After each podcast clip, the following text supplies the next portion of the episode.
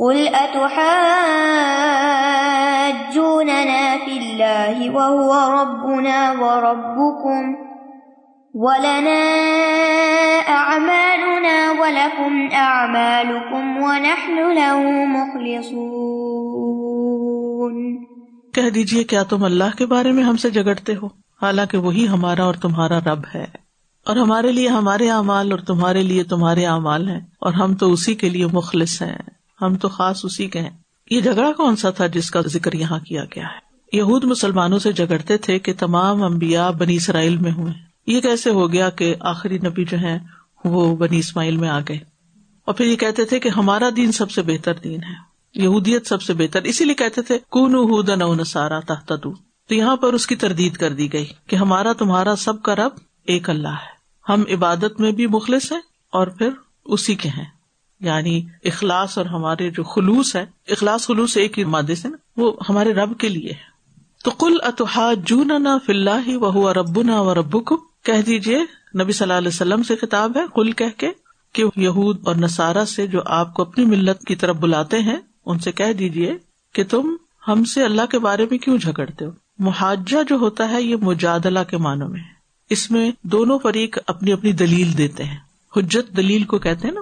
تو فرمایا ہوا ربنا و ربکم، جھگڑا کس بات کا؟ وہ ہمارا رب بھی ہے اور تمہارا رب بھی ہے، تو تم اس کے فیصلے کے بارے میں ہم سے جھگڑتے ہو. وہ اگر تمہاری طرف رسول بھیج سکتا ہے تو ہماری طرف بھی بھیج سکتا ہے. ولنا اعمالنا ولکم اعمالکم، ہمارے لیے ہمارے اعمال تمہارے لیے تمہارے اعمال. اصل میں یہود یہ بھی کہتے تھے نا، نحن ابناء اللہ و احباؤہ، ہم اللہ کے زیادہ پیارے. اس کو ذرا سے یوں سمجھے جیسے بچوں میں آپس میں رائیولری ہوتی ہے نا، تو وہ کہتے ہیں یہ میری ماما ہے، تو دوسرا بچہ کیا کہتا ہے، یہ میری ماما ہے. تو اب اس میں کیا ہو جاتا ہے، دونوں بچوں میں جھگڑا ہو جاتا ہے. پھر ایک کوئی دلیل لاتا ہے، دوسرا کوئی دلیل لاتا ہے، ماما نے مجھے یہ دیا تھا اس لیے وہ میری ماما ہے، تمہیں تو یہ نہیں دیا. وہ کوئی اور دلیل لے آتا ہے، یعنی پیار سے یہ جھگڑا ہوتا ہے. لیکن اس طرح کی چیزیں آپ نے عام تجربات میں دیکھی ہوں گی. یہاں پیار سے جھگڑا نہیں ہے، یہاں تو بہت ضد اور حسد کے ساتھ ہے کہ ہم اس کے زیادہ پیارے ہیں، نحن ابناء اللہ واحباؤہ. تو یہ کیسے ہو سکتا ہے کہ اتنے پیارے اور چوزن پیپل ہوتے ہوئے وہ ہمیں چھوڑ کے تو تمہارے اندر رسول بھیج دے، یہ نہیں ہو سکتا. یہ صرف تمہارے رسول ہے، ہمارا آخری رسول ہمارے اندر سے وہ بعد میں آئے گا. تو یہاں پر مسلمانوں کو کیا سکھایا گیا کہ آپ کیا کہیں، وہ ہمارا بھی رب ہے اور تمہارا بھی رب. جیسے عام زبان میں کیا کہتے ہیں، تیسرا بندہ اٹھ کے بولتا ہے کیا کہتا ہے، یہ تمہاری بھی ماما ہے اس کی بھی ماما ہے. باپ عام طور پر یہ رول پلے کرتے، یہ جھگڑو نہیں اس بات میں. تو وہ ہمارا بھی رب ہے تمہارا بھی رب ہے. وَلَنَا أَعْمَالُنَا وَلَكُمْ أَعْمَالُكُمْ، اب اللہ کے نزدیک پیارا کون ہے، ہر کوئی عمل کی بنیاد پر ہی پرکھا جائے گا. ہمارے لیے ہمارا عمل اور تمہارے لیے تمہارا، یعنی ہمارے اعمال اور طرح کے ہیں تمہارے اعمال اور طرح کے ہیں. وَنَحْنُ لَهُ مُخْلِصُونَ، اور ہم اسی کے لیے خالص ہیں، تمام ملاوٹوں سے پاک ہیں، ہر شرک سے پاک ہیں، ہر ریاکاری سے. اخلاص کی تعریف یہ بھی کی گئی ہے، ہوا قطع النظر عن المخلوق بدوام النظر الى الخالق. اس کا کیا مطلب ہے؟ قطع النظر عن المخلوق، مخلوق سے نظر ہٹا لینا اور ہمیشہ خالق کی طرف دیکھنا. اچھا اس کو کیسے سمجھیں گے آپ؟ جیسے بعض لوگ بات کرتے ہیں نا، بات کرنے کے بعد پھر رائٹ لیفٹ دیکھتے ہیں کہ کون اپروو کر رہا ہے اور کون نہیں کر رہا. یہ کیا کہتے ہیں بھلا، ان کو یہ بات پسند آئی ہے کہ نہیں آئی. عمومی طور پر اس طرح کا ہوتا ہے. کچھ لوگوں کی تو بہت عادت ہوتی، وہ ہر بات کرنے کے بعد کسی اور کی طرف دیکھیں گے، اپروول چاہیں گے. ٹھیک ہے، سیکنگ اپروول. تو اس چیز کو ہمیں دل سے نکالنا ہے کہ میں نے جو بات کی ہے یا میں نے جو کام کیا ہے بھلا یہ کیا کہتے ہیں. اچھا بعض اوقات ہم فیڈ بیک کے نام سے پوچھتے رہتے ہیں، اچھا پھر کیسا رہا وہ جو میں نے فلاں چیز تقسیم کی تھی غریبوں میں، تو غریب کیا کہہ رہے تھے. سمپل ورڈز ایسے کہتے نہیں ہے، لیکن مطلب یہی ہوتا ہے نا، یہ میں نے آج تجوید اتنی اچھی سنائی تھی تو تم کیا کہتی ہو کہ پرفیکٹ ہے. تو مطلب قرآن پڑھ رہے ہوں یا کوئی صدقہ کر رہے ہوں یا کچھ بھی کر رہے ہوں، لوگوں کے اپروول میٹر نہیں کرتی. اس میں اخلاص کیا ہے، یہ فکر یہی لگی رہے پتہ نہیں وہاں قبولیت ہوئی ہے کہ نہیں. تو کسی بھی عبادت کے بعد، نماز کے بعد بھی یہی دل میں ہونا چاہیے کہ اللہ تیرے پاس قبول ہو جائے. کشاری کہتے ہیں یہ مومن کے دل کا ایسا راز ہے جو صرف اللہ جانتا ہے، جس کا کسی فرشتے کو بھی نہیں پتا اور نہ شیطان کو پتا ہوتا ہے کہ وہ فساد نہ ڈال دے.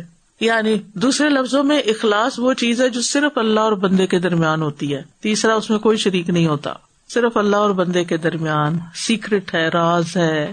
آپ سوچیں ذرا، ہم سب سوچیں، میں بھی سوچوں، میں کہتے ہیں نا آپ سوچیں تو میں بھی شامل ہوں. ٹھیک ہے، آپ سوچئے کہ وہ کتنے عمل ہیں ہمارے جس کا صرف اللہ کو پتا ہے، ایک دن میں ہم کتنے ایسے کام کرتے ہیں جو صرف اور صرف اللہ کو پتہ ہے، اور خاص طور پر سوچ کے یہ کرتے ہوں کہ صرف اللہ کے لیے، کسی کو نہیں بتانا.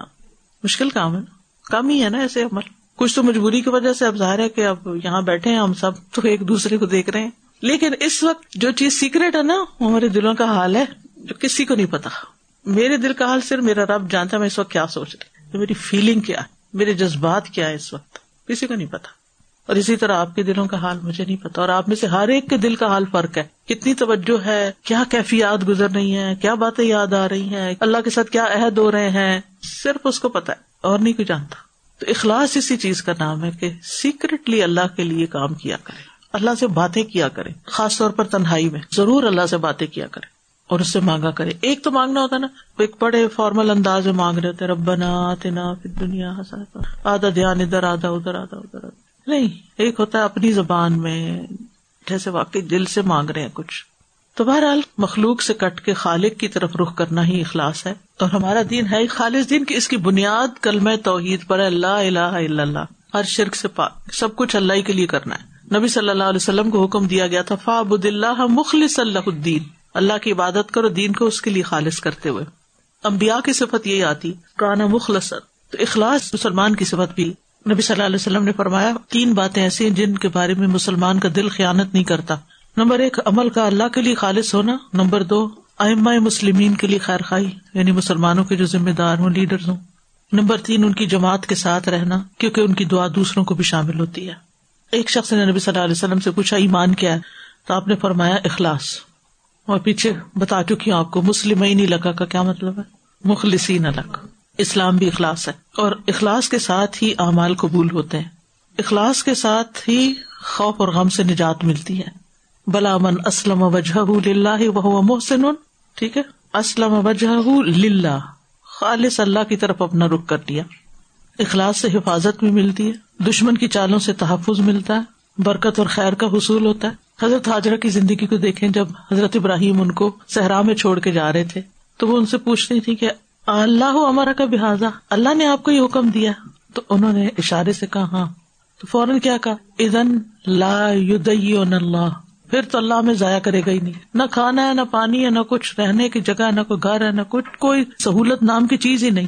کتنا یقین ہے اللہ پر، اللہ نہیں ہمیں ضائع کرے گا اگر اللہ نے یہ حکم دیا. اس سے کیا پتہ چلتا ہے، ہر عورت کو یقین ہونا چاہیے کہ اگر میں اللہ کے حکم پر چل رہی ہوں تو اللہ مجھے ضائع نہیں کرے گا.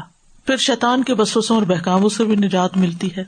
نبی صلی اللہ علیہ وسلم نے فرمایا جو بندہ اخلاص کے ساتھ لا الہ الا اللہ کہتا ہے اس کے لیے آسمان کے دروازے کھول دیے جاتے ہیں اور آخرت میں بہت بڑا اجر ہے. الا الذین تابوا واصلحوا واعتصموا باللہ واخلصوا دینہم للہ فاولئک مع المؤمنین وسوف یؤتی اللہ المؤمنین اجرا عظیما. یہ اخلاص والوں کا اجر ہے، اجرا عظیما. اور اخلاص نہ ہونے کا نقصان کیا ہے، دنیا میں ہی عمل ضائع ہو جاتا ہے، برباد ہو جاتا ہے، یہی بدلہ مل جاتا ہے، بات ختم، آخرت میں محرومی. اور بڑے بڑے عمل جو ہیں بدنیتی کی وجہ سے حقیر ہو جاتے ہیں، چھوٹے سے ہو جاتے ہیں، ان کا کوئی وزن نہیں ہوتا. تو اس آیت سے بہت بڑا سبق ہمیں ملتا ہے کہ اخلاص جو ہے وہ دین کی اصل ہے، اور مسلمان کو اپنے دین پر شرمندہ نہیں ہونا چاہیے، اللہ کی بات مان کر پریشان نہیں ہونا چاہیے. اللہ کی مدد ضرور آئے گی.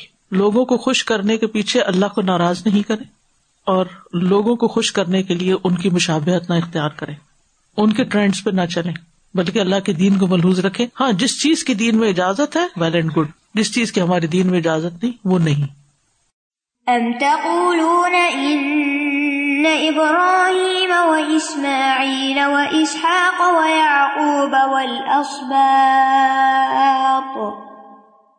والاسباط كانوا هودا او نصارا قل أأنتم أعلم أم الله ومن أظلم ممن كتم شهادة عنده من الله وما الله بغافل عما تعملون. کیا تم کہتے ہو کہ ابراہیم اور اسماعیل اور اسحاق اور یعقوب اور ان کی اولاد یہودی یا نصرانی تھے؟ کہہ دیجئے کیا تم زیادہ جانتے ہو یا اللہ؟ اور اس سے بڑا ظالم اور کون ہوگا جو اس گواہی کو چھپا لے جو اللہ کی طرف سے اس کے پاس ہو، اور جو کچھ تم کرتے ہو اللہ اس سے ہرگز غافل نہیں ہے. موجودہ یہودیت جو ہے وہ حضرت موسیٰ علیہ السلام کے بہت بعد اور نصرانیت حضرت عیسیٰ علیہ السلام کے بہت بعد وجود میں آئی. یہ لوگوں کا گڑا ہوا دین ہے، اللہ کی طرف سے بھیجا ہوا نہیں. اور ان کے علماء اس بات کو اچھی طرح جانتے ہیں کہ ابراہیم علیہ السلام، اسماعیل علیہ السلام، اسحاق علیہ السلام، یعقوب علیہ السلام اور ان کی اولاد موجودہ یہودیت اور نصرانیت سے بہت پہلے گزر گئیں، بلکہ موسیٰ اور عیسیٰ علیہ السلام سے بھی بہت پہلے ہو گزرے. تو بعد میں آنے والی چیز کو پہلے کے ساتھ کیسے نسبت دی جا سکتی ہے؟ کیا موسیٰ علیہ السلام نے کہا تھا میں یہودیت لے کے آؤں؟ یہودا تو بعد میں آئے تھے. یہودا جو تھے وہ یعقوب علیہ السلام کے ایک بیٹے تھے، تو انہوں نے ان کی شخصیت پرستی شروع کر دی تھی، جو وہ کہتے تھے اس کو دین بنا لیا. اسی طرح نصرانیت کے اندر بھی. تو یہاں پر کیا بتا دیا گیا کہ یعنی جن کے نام پر تم نے یہ اپنے فرقے رکھے ہیں یا مذہب کے نام رکھے ہیں، وہ تو انبیاء کے بہت بعد آئے ہیں لوگ، اور اللہ سبحانہ تعالیٰ نے ان کی نفی کر دی. اب تم بتاؤ کہ اللہ کو زیادہ پتا ہے یا تمہیں زیادہ پتا ہے کہ یہ انبیاء یہودی تھے یا عیسائی تھے؟ اور اسی طرح تمہاری کتابوں میں محمد صلی اللہ علیہ وسلم کے آنے کی نشانیاں بھی بتائی گئی ہیں جس کے تم گواہ ہو، اور اس گواہی کو تم چھپا کر بہت بڑا ظلم کر رہے ہو. ام تقولون، یا تم کہتے ہو، ان ابراہیم و اسماعیل، ابراہیم علیہ السلام ابو الانبیاء ہیں، امام التوحید ہیں، اور اسماعیل علیہ السلام ابراہیم علیہ السلام کے بڑے بیٹے تھے، اور اسحاق ابراہیم علیہ السلام کے دوسرے بیٹے تھے، اور ان سے بنی اسرائیل ہیں. اور اسباط کے بارے میں مختلف اقوال ہیں.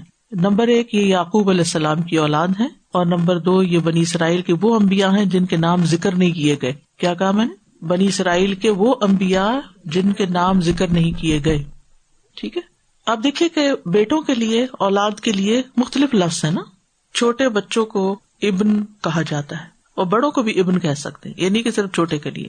تو یہ ایک کامن ٹرم ہے، بیٹا جیسے ہم اردو میں کہتے ہیں ابن. ٹھیک ہے، حفید کہتے ہیں پوتے کو جو اپنے دادا کے ساتھ رہ رہا ہو، اس کو حفید کہتے ہیں. ہاں، حفدا قرآن میں آتا ہے. لیکن جو پوتے ساتھ نہ رہتے ہوں، دور رہتے ہوں، بعد میں آئے، دادا دادی فوت ہو گئے، بعد میں پیدا ہوئے، ان کو بیٹے ہی کہا جاتا ہے. ٹھیک ہے، بنین کہا جاتا ہے. چھوٹے ہوں تو بنین کہتے ہیں، بڑے ہوں تو ابنا کہتے ہیں.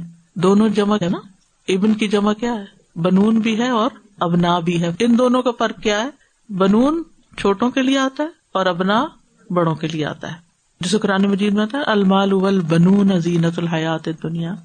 اور احفاد جو ہوتے ہیں، پوتے پوتیاں، یہ اولاد اور اولاد کی اولاد سب اس میں آ جاتے ہیں. وجعل لکم من ازواجکم بنینا وحفدا. اور اسبات اصلاً لغت میں بیٹیوں کی اولاد کو کہتے ہیں. ٹھیک ہے، حفید کہتے ہیں بیٹے کی اولاد کو، اور بیٹی کی اولاد کو سبت کہتے ہیں. لیکن انبیاء کی اولاد کے لیے ایکسپشنلی اسبات کا لفظ بیٹوں کے لیے، چاہے وہ بیٹوں کے بیٹے ہیں یا بیٹیوں کے بیٹے ہیں، ذریت الانبیاء کے لیے اسبات کا لفظ آیا. اور ذریت کا لفظ جو ہے یا تو ذرا سے ہے، ذرا کا مطلب تو پھیلا دینا، تو انسان کی اولادیں پھیلتی چلی جاتی ہیں، کہاں سے کہاں پہنچ جاتے ہیں. یا پھر زر سے ہے، دال را را، اور ذرا کہتے ہیں پھٹنے کا، وہ الگ الگ ہو جاتے ہیں نا. پھر اور نسل لڑکے کے لیے ہوتا ہے کیونکہ اس سے نسل چلتی ہے آگے. ثم جعل نسلہ من سلالۃ، تو سلالہ سلیل سے ہے جو ماں باپ سے پیدا ہوتا ہے. کانوا ہوداً او نصارا، کیا یہ یہودی یا عیسائی تھے یہ سارے پیغمبر؟ سمجھ آ رہی ہے بات؟ ان کا کیا کہنا تھا؟ یہ سب کون تھے؟ یہودی کہتے تھے یہودی تھے، اور نصرانی کہتے تھے یہ سب نصرانی تھے. اللہ سبحانہ تعالیٰ کہتے ہیں نہیں، وہ تو بہت پہلے گزر چکے. یا تم زیادہ جانتے ہو یا اللہ زیادہ جانتا ہے. اللہ تعالیٰ اس بات کو نگیٹ کرتا ہے کہ وہ یہودی اور عیسائی نہیں تھے، یہ سب کچھ تو بعد میں آیا ہے. اسی طرح ابراہیم علیہ السلام کے بارے میں آتا ہے ما کان ابراہیم یہودیم ولا نصرانیین، ابراہیم بھی نہ یہودی تھے نہ نصرانی تھے. ولیکن کان حنیفا مسلما، لیکن وہ یکسو مسلمان تھے، وہ بھی مسلمان تھے. قل انتم اعلم ام اللہ، کہہ دیجیے تم زیادہ جانتے ہو یا اللہ زیادہ جانتا ہے. یعنی زیادہ کس کو پتا ہے وہ کیا تھے؟ اللہ کو پتا ہے. ومن اظلم ممن کتم شہادۃ عندہ من اللہ، اور اس سے بڑا ظالم کون ہے جو اس گواہی کو چھپائے جو اس کے پاس اللہ کی طرف سے آئی ہے. یہاں گواہی چھپانے کی مذمت. یہ کون سی گواہی تھی جو اللہ کی طرف سے ان کے پاس تھی؟ نبی صلی اللہ علیہ وسلم کی آمد کے بارے میں. یس، انہیں اللہ تعالیٰ نے اس نبی کے آنے کی خبر دی تھی، اور آپ کے اوصاف کو تورات اور انجیل میں بیان کیا گیا تھا. نہ صرف یہ کہ آپ کے اوصاف کو، بلکہ اور کس کے اوصاف کو؟ صحابہ کرام کے اوصاف کو بھی. ذالک مثلہم فی التوراۃ و مثلہم فی الانجیل. تو تورات اور انجیل میں نبی صلی اللہ علیہ وسلم کے جو اوصاف تھے ان کو جیوز اور کرسچنز دونوں جانتے تھے. وہ بحیرہ راہب کے بارے میں آپ کو معلوم ہے نا, وہ کیا تھا؟ کرسچن تھا نا, اس نے بھی نبی صلی اللہ علیہ وسلم کو پہچان لیا, اور ادھر یہودی بھی پہچانتے تھے, یعرفونہ کما یعرفون ابناءہم, لیکن جب کوئی ان سے پوچھتا تھا تو انکار کر دیتے تھے اور خود بھی نہیں مانتے تھے. وَمَا اللَّهُ بِغَافِلٍ عَمَّا تَعْمَلُونَ, تم جو کچھ بھی کرتے ہو اللہ اس سے بالکل غافل نہیں ہے, بلکہ اللہ نے سارے اعمال لکھ لیے اور ان پر تمہارا محاسبہ کرے گا. تو اس سے یہ پتہ چلتا کہ جو لوگ اصل دین کو چھپائیں, اصل حقیقت یا حق کو چھپائیں, ان کی مذمت کی گئی ہے قرآن میں, اور اللہ سبحانہ و تعالیٰ سے لا علمی کی نفی کی گئی ہے کہ اللہ تعالیٰ لا علم نہیں. قرآن مجید میں کئی دفعات ہے سبحانہ و تعالیٰ, پاک ہے اور بہت بلند ہے, لا تأخذہ سنۃ ولا نوم ولا یظلم ربک احدا. تلک امۃ قد خلت لها ما کسبت ولکم ما کسبتم ولا تسألون عما كانوا يعملون. یہ ایک جماعت تھی جو گزر چکی, جو اس نے کمایا اسی کا, اور جو تم نے کمایا تمہارے لیے, اور تم اس بارے میں سوال نہ کیے جاؤ گے جو عمل وہ کیا کرتے تھے. اس آیت میں دوبارہ تنبیہ کی گئی کہ یہود و نصارہ کو اللہ کے پاس کوئی چیز کام نہیں آئے گی. ان کی ابراہیم علیہ السلام اور اسحاق علیہ السلام اور یعقوب علیہ السلام کی طرف نسبت بھی ان کو فائدہ نہ دے گی. ہر شخص اپنی کمائی کے بدلے گروی میں ہے, کل امرئ بما کسب رہین. تو اس لیے پہلے پارے کا آخری میسج کیا ہے؟ کس چیز پر فوکس کرنا چاہیے؟ کس چیز کا سبق ہے؟ عمل کا, اپنے عمل کا, اپنی فکر کرو, اپنے لیے خود کچھ کرو. محض آبا و اجداد کی طرف نسبت, صرف پیغمبر کی امت میں سے ہونا, صرف نام کے مسلمان ہونا کافی نہیں, بلکہ عمل سے ثابت کرنا پڑے گا کہ ہم واقعی مسلمان ہیں, چاہے جہاں بھی رہیں دنیا میں. آپ کو بحیثیت مسلمان پہچانا جانا چاہیے. یہاں میں چاہوں گی کہ یہ پورا ایک اسلام کا تعارف ہے اور اسلام کا معنی ہے. اس آیت سے آپ کھول لیجیے, میں تھوڑے سے ان آیات کو کنیکٹ کرنا چاہوں گی آپ کے ساتھ. آیت نمبر 128 نکال لیجیے, ٹھیک ہے؟ میں ہر آیت کو دوسری آیت کے ساتھ لے کے چلوں گی. آپ دیکھیے آیت نمبر 128 میں آتا ہے ابراہیم اور اسماعیل علیہ السلام دعا کر رہے ہیں, ربنا وجعلنا مسلمین لک, ہمیں اپنا فرما بردار بنا, اپنے لیے خالص کر لے. کعبہ بنا کر دعا کیا کر رہے ہیں کہ ہمیں مسلمان بننا ہے, مخلص بننا ہے. اور کیا دعا کی؟ اولاد کی بھی دعا کی کہ وہ بھی کیا ہو, مسلمان ہو, ٹھیک ہے نا. اور یہ کس کی طرف اشارہ ہے؟ امت محمد صلی اللہ علیہ وسلم کی. اس کا یہ مطلب نہیں کہ ابراہیم علیہ السلام بنی اسرائیل کو بھول گئے تھے, لیکن خاص یہاں پر جو انہوں نے دعا کی ہے اگلی آیت میں ربنا وبعث فیہم, کیونکہ اسماعیل علیہ السلام ساتھ تھے نا کعبہ بنانے میں, کہ اسماعیل کی اولاد میں سے ایک رسول انہی میں سے بھیج. تو مسلمان بننے کے لیے کیا چیزیں ہماری زندگی میں ہونا ضروری ہیں؟ کون سی چار چیزیں؟ تلاوت کتاب, کتاب کا علم, حکمت کا علم, اور تزکیہ, پاکیزگی, دل اور روح اور پوری زندگی میں پاکیزگی. یعنی صرف اچھی چیزیں اختیار نہیں کرنا, بری چیزیں بھی چھوڑ دینا. یہ ہے اصل دین. جو اس سے منہ موڑے وہ کون ہے؟ آیت کو دیکھیے نا, 130 آیت کو دیکھیے, صفحہ نفس, وہ کم عقل ہے. اس دین سے منہ موڑنے والا, اس علم سے منہ موڑنے والا کون ہے؟ کم عقل ہے. آپ دیکھیے کہ لوگ اپنے آپ کو کتنا عقل مند سمجھتے ہیں, اگر جو دنیا کے علم ہوتے ہیں ان کے پاس کہتے ہیں ہم سے عقل مند کوئی نہیں, لیکن اگر وہ ان چار چیزوں سے خالی ہیں تو کیا ہے, اور منہ موڑا ہوا ان چیزوں سے, تو عقل مندی نہیں ہے, آگے کے لیے مشکل ہوگی. پھر آپ دیکھیے اللہ تعالیٰ ان سے کہتے ہیں اذ قال لہ ربہ اسلم, تو ان کا جواب کیا تھا؟ اسلمت لرب العالمین. کیا وہ پہلے مسلمان نہیں تھے؟ مسلمان تھے, لیکن یہاں مراد کیا ہے کہ ہر کام اللہ کے حکم کے مطابق کرو, فرما بردار بن جاؤ, مخلص بن جاؤ. اب کیا ہوا؟ ابراہیم علیہ السلام نے کیا کیا؟ آگے خود اسلام لائے, اور پھر کیا کیا؟ وصیت کی. کس کو؟ اپنے بچوں کو. پھر ان کے بچوں میں سے یعقوب نے کیا کیا؟ اپنے بچوں کو. کیا کہا تمہارے لیے اللہ نے کیا چنا ہے؟ دین چنا ہے, تم نہیں مرنا مگر یہ کہ تم مسلمان ہو. پھر اس کی وضاحت کہ یعقوب علیہ السلام نے کیا کیا, انہوں نے جب موت آئی تو اپنے بچوں سے کہا تم کس کی عبادت کرو گے؟ انہوں نے کہا آپ کے طریقوں پہ. اس سے یہ پتہ چلتا ہے اگر والدین نیک ہوں تو ان کو فالو کیا جا سکتا ہے. اور پھر کیا کہا؟ وَنَحْنُ لَهُ, آیت 133 کو دیکھیں, نَحْنُ لَهُ مُسْلِمُونَ. انہوں نے کہا تھا فَلَا تَمُوتُنَّ إِلَّا وَأَنْتُمْ مُسْلِمُونَ, پچھلی آیت میں انہوں نے کہا وَنَحْنُ لَهُ مُسْلِمُونَ.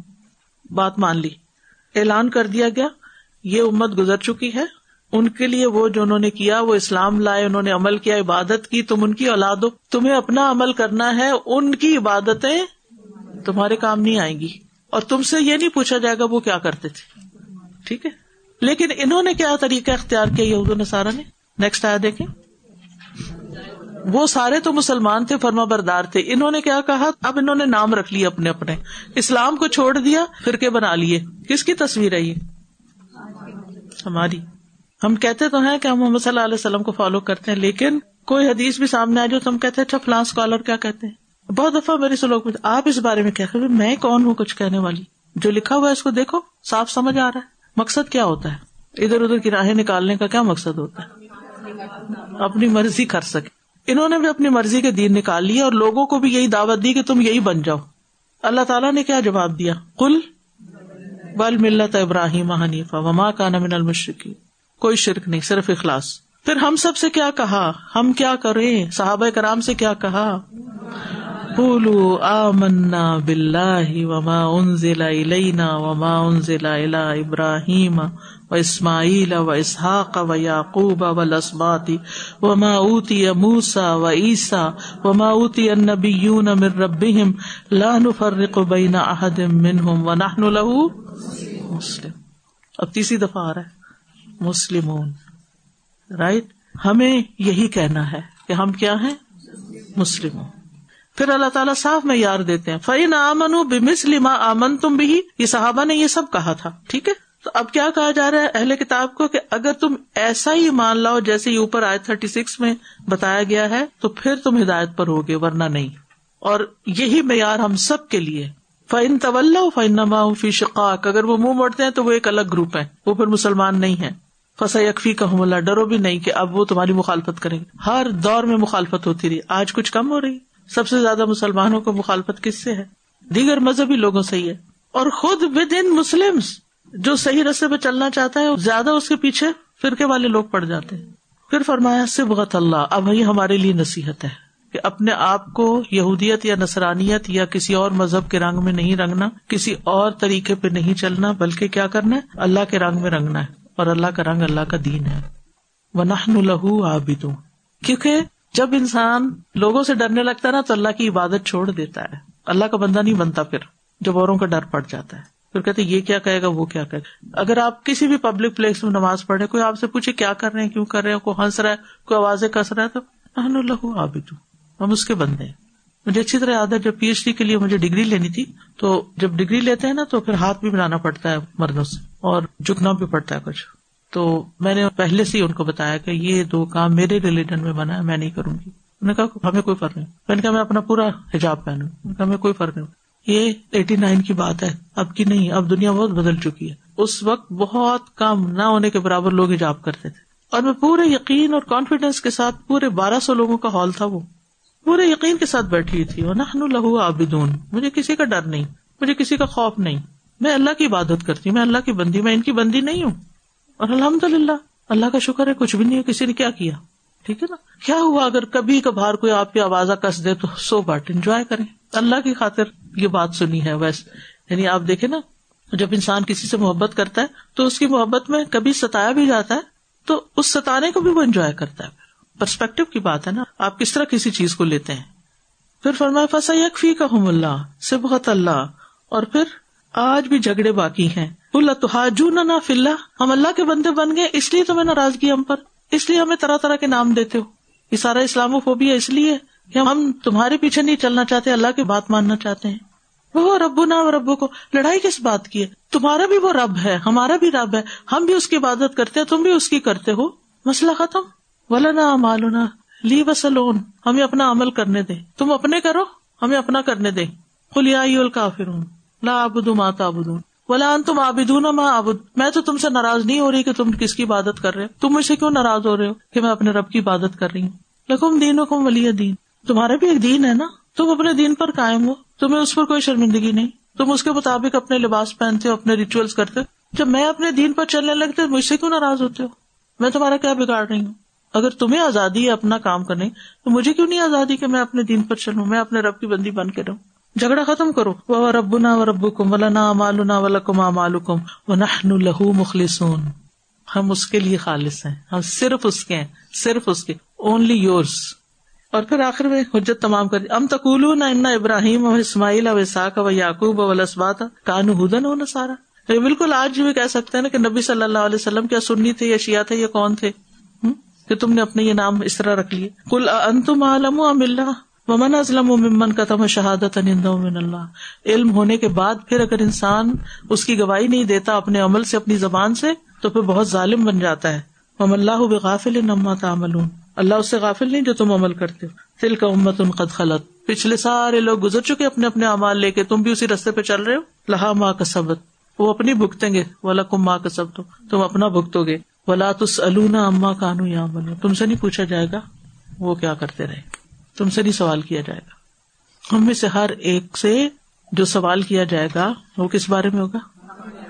ہمارے اپنے بارے میں، میں نے کیا کیا. کون کون سے سوال ہونے ہیں قبر میں؟ کون سے ہونے ہیں؟ سب سے پہلے تو قبر میں ہی ہونے ہیں نا. من ربو کا، ما دینو کا، من نبیو کا. اس لیے رب کی پہچان کر لیں. ما دینو کا، دین کی پہچان کر لیں. من نبیو کا، نبی کی پہچان کر لیں. ان کو جاننا ضروری ہے. ہمارا دین علم پر مبنی ہے، جہالت پر مبنی نہیں ہے. ہر مسلمان کو دین کے بارے میں پتہ ہونا چاہیے. ٹھیک ہے، پھر آگے سوال کہاں ہونے ہیں؟ حشر کے میدان میں. وہاں کیا سوال ہونے ہیں؟ عمر کہاں لگائی، کن کاموں میں لگے رہے، جوانی کس کام میں لگائی، خاص طور پر کیا کمایا، کہاں خرچ کیا، اور جو علم حاصل کیا اس پر عمل کتنا کیا. ٹھیک ہے، تو عقل مند وہی ہے جو انجام کو سامنے رکھ کے کام کرتا ہے. آگے کیا ہوگا میرے ساتھ، دس از ویری امپورٹینٹ. ٹھیک ہے، اس کی فکر کرنی. تو یہ ہے اسلام، ایسے ہوتے ہیں مسلمان جو ان آیات میں بتا دی گئی. ہر آیت دوسرے سے کنیکٹڈ ہے، الگ الگ نہیں ہے. بات اخلاص سے شروع ہوئی تھی. ابراہیم علیہ السلام نے اخلاص سے بنیاد رکھی تھی کعبہ کی بھی، اور لا الہ الا اللہ کی، اور یہی کلمہ باقی رہا اور آج بھی باقی ہے، اور اسی کو آپ پروناؤنس کرتے ہیں اور اسی کو کہہ کے مسلمان ہوتا ہے انسان.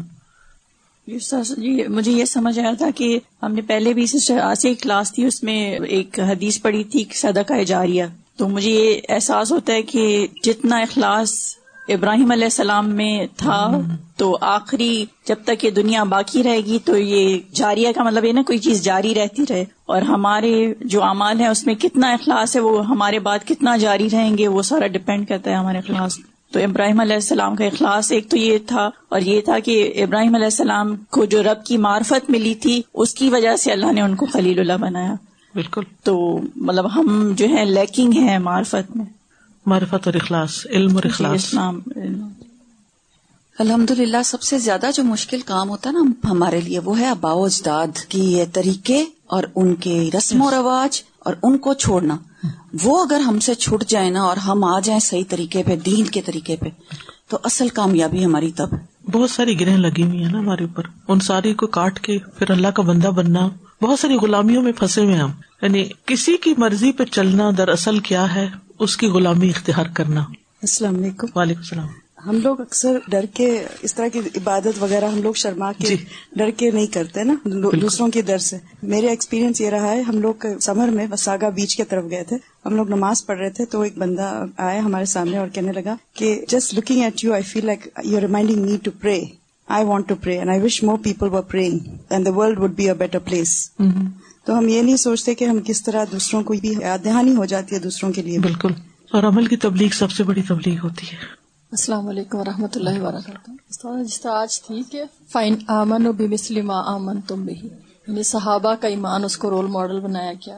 میں حضرت ابوبکر رضی اللہ تعالیٰ عنہ کا سن رہی تھی، تو ان کا آخری وقت یعنی نبی صلی اللہ علیہ وسلم پہ اتنی محبت اور سننا کتنی پیروی کا. وہ حضرت عائشہ رضی اللہ تعالیٰ عنہ سے پوچھتے ہیں کہ آج کیا دن ہے اور نبی صلی اللہ علیہ وسلم کس دن فوت ہوئے تھے. بتاتے ہیں آج منڈے ہے مطلب. تو کہتے ہیں کہ بس اب سے رات کے درمیان، یعنی وہ خود سے کہہ رہے تھے کہ بس اتنا یعنی سننا کو کہ اس عمل پہ بھی میں سننا کی پیروی کروں گا.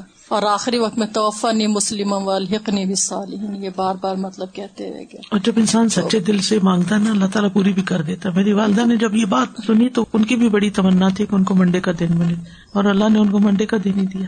سبحان اللہ، سبحان اللہ. فَإِنْ آمَنُوا بِمِثْلِ مَا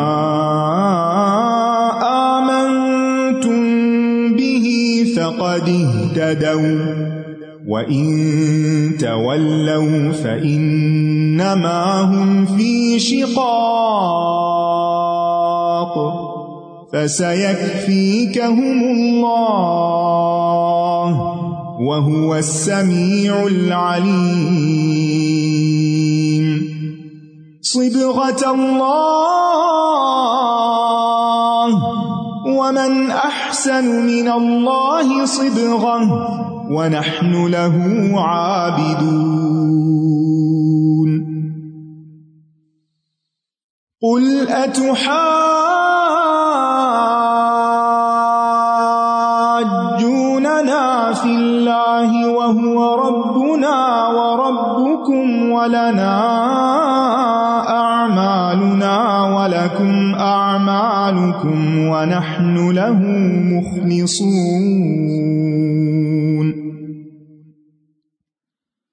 أَمْ تَقُولُونَ إِنَّ إِبْرَاهِيمَ وَإِسْمَاعِيلَ وَإِسْحَاقَ وَيَعْقُوبَ وَالْأَسْبَاطَ كَانُوا هُودًا أَوْ نَصَارَى قُلْ أَأَنْتُمْ أَعْلَمُ أَمِ اللَّهُ وَمَنْ أَظْلَمُ مِمَّنْ كَتَمَ شَهَادَةً عِنْدَهُ مِنَ اللَّهِ وَمَا اللَّهُ بِغَافِلٍ عَمَّا تَعْمَلُونَ تِلْكَ أُمَّةٌ قَدْ خَلَتْ لَهَا مَا كَسَبَتْ وَلَكُمْ مَا كَسَبْتُمْ وَلَا تُسْأَلُونَ عَمَّا كَانُوا يَعْمَلُونَ تو فوکس اپنے اوپر کرنا ہے کہ ہم کیا کر رہے ہیں. ہمارا عام طور پر دھیان دوسروں کی طرف ہوتا ہے کہ اور کیا کر رہا ہے کوئی, وہ کیا کر رہا ہے, وہ کیا کر رہا ہے. اگر کوئی اچھا کر رہا ہے تو آپ بھی اس کو دیکھ کے اچھا کرنے لگے, اور اگر کوئی برا کر رہا ہے تو اس طرح کی حرکت آپ نہ کریں. مجھے یاد ہے ایک دفعہ میں ہاسٹل کی بچیوں کے ساتھ کراچی میں بیٹھی ہوئی تھی, تو میں نے ان سے کہا کہ مجھے بتائیں, ہر ایک بتائے گا, جتنے بھی لوگ بیٹھے ایک ایک بات کرے گا, آپ مجھے بتائیں آپ کو دوسروں کی کون سی بات اچھی نہیں لگتی. کسی نے کچھ بتایا, کسی نے کچھ, ہر ایک نے, اتنی ساری چیزیں جمع ہو گئی. میں نے کہا اب آپ نے اس میں سے کوئی حرکت نہیں کرنی, جو آپ کو اوروں میں اچھا نہیں لگتا نا وہ آپ نے خود نہیں کرنا, تاکہ آپ کی ذات سے کسی کو تکلیف نہ پہنچے. تو بعض اوقات ہمیں دوسروں کی خامیاں بہت نظر آتی ہیں اور ہم ان پہ تبصرہ بھی بہت اچھا کر لیتے ہیں, لیکن ہم خود کیا کر رہے ہیں اس کی طرف ہمارا دھیان کم جاتا ہے. اردو کمان اپنے گریبان میں جھانکو, تو ہمیں گریبان جو ہوتا ہے وہ گلے کو کہتے ہیں, اور گلے کو پہلی چیز دل ہی آتی ہے نا. اپنے دل میں جھانک کے دیکھیں کہ وہاں کیا کیا رکھا ہوا, کیونکہ اس کو خالص کرنا ہے نا, صاف کرنا ہے. اور اس میں آپ دیکھیے کہ جن لوگوں کے اندر اخلاص ہوتا ہے نا, پھر ان کی زندگیوں میں کیسی تبدیلی آتی ہے. میں ایک واقعہ سن رہی تھی کسی اسکالر سے, سیریا کے تھے وہ, تو وہ بتا رہے تھے کہ وہ ایک تاجر کو جانتے تھے جو بہت امیر تھا, تو اس نے چھپ کے دوسری شادی کر لی. تو اس کی بیوی کو کچھ اندازہ ہو گیا کہ کچھ گڑبڑ ہے, تو اس نے کسی سے بات کر کے تو پیچھا کروایا. پتہ چلا کہ اس بیوی کو فلاں گھر میں رکھا ہوا ہے, لیکن اس نے ڈسکلوز نہیں کیا تھا, تو بیوی نے بھی شوہر کو کچھ نہیں کہا. اسے جو چیز ہونی تھی ہو گئی ہے, اب لڑائی ڈال کے تو فائدہ کچھ نہیں. تو کچھ عرصے کے بعد اس شخص کا انتقال ہو گیا. اب جب وراثت تقسیم ہوئی تو وراثت میں اصول یہ ہے کہ اگر بچے ہوں تو پھر 1/8 ملتا ہے پوری جائیداد کا, اور اگر بچے نہ ہوں تو 1/4 ملتا ہے. تو چونکہ اس شخص کے بچے تھے تو 1/8 جو اس کو ملا اس خاتون کو, تو جب اس کے حصے میں مال آیا تو اس نے آدھا اپنے بیٹے کو کہا جاؤ بیٹا, تمہارے باپ نے شادی کی ہوئی تھی, یہ مال اس کو دے آؤ جا کے, یہ میرا حصہ پورا نہیں ہے, میرا آدھا ہے, آدھا اس کا ہے. وہ گیا, دروازہ کٹکھٹایا, اس کو بتایا کہ میں کون ہوں, اور بتایا کہ میری والدہ نے یہ بھیجا ہے, میرا باپ اور تمہارا شوہر جو ہے وہ تمہیں پتا فوت ہو چکا ہے, تو یہ اس کی وراثت کا حصہ ہے.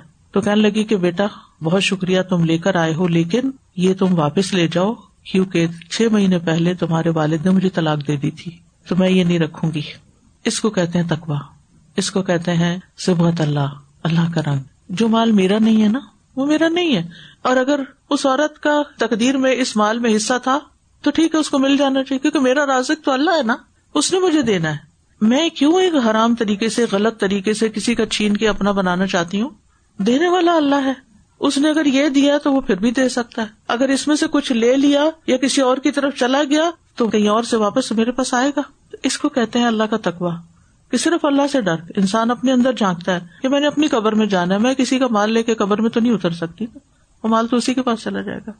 اسی طرح ایک اور واقعہ وہ سنا رہے تھے، ایک لڑکی کا، ان کے ایک اور جاننے والے تھے، انہوں نے سنایا، ان کا پرسنل واقعہ تھا. وہ کہتے کہ میں اپنی دکان پہ تھا تو ایک لڑکی آئی بہت ہی خوبصورت، کہنے لگی کہ میرے والدین بیمار ہیں اور کوئی ہمارا کمانے والا نہیں، اتنا ادھار دے دو ہمیں، اور اگر اس کے بدلے میں تم مجھ سے کچھ بھی کرنا چاہتے ہو کر سکتے ہو. تو اس نے کہا کہ اچھا تم کہاں سے ہو، تحقیق کروائی، پتہ چلا کہ واقعی انتہا درجے کی غربت تھی. تو اس نے کہا کہ میں اللہ سے ڈرتا ہوں اور یہ بھی لے جاؤ، اور میں ہر مہینے تمہارے والدین کے لیے کچھ مقرر کر دیتا ہوں. اس کو کہتے ہیں اللہ کا تقویٰ. ٹھیک ہے، وآخر دعوانا ان الحمد للہ رب العالمین. سبحانک اللہم وبحمدک، اشہد ان لا الہ الا انت، استغفرک واتوب الیک. السلام علیکم ورحمۃ اللہ وبرکاتہ.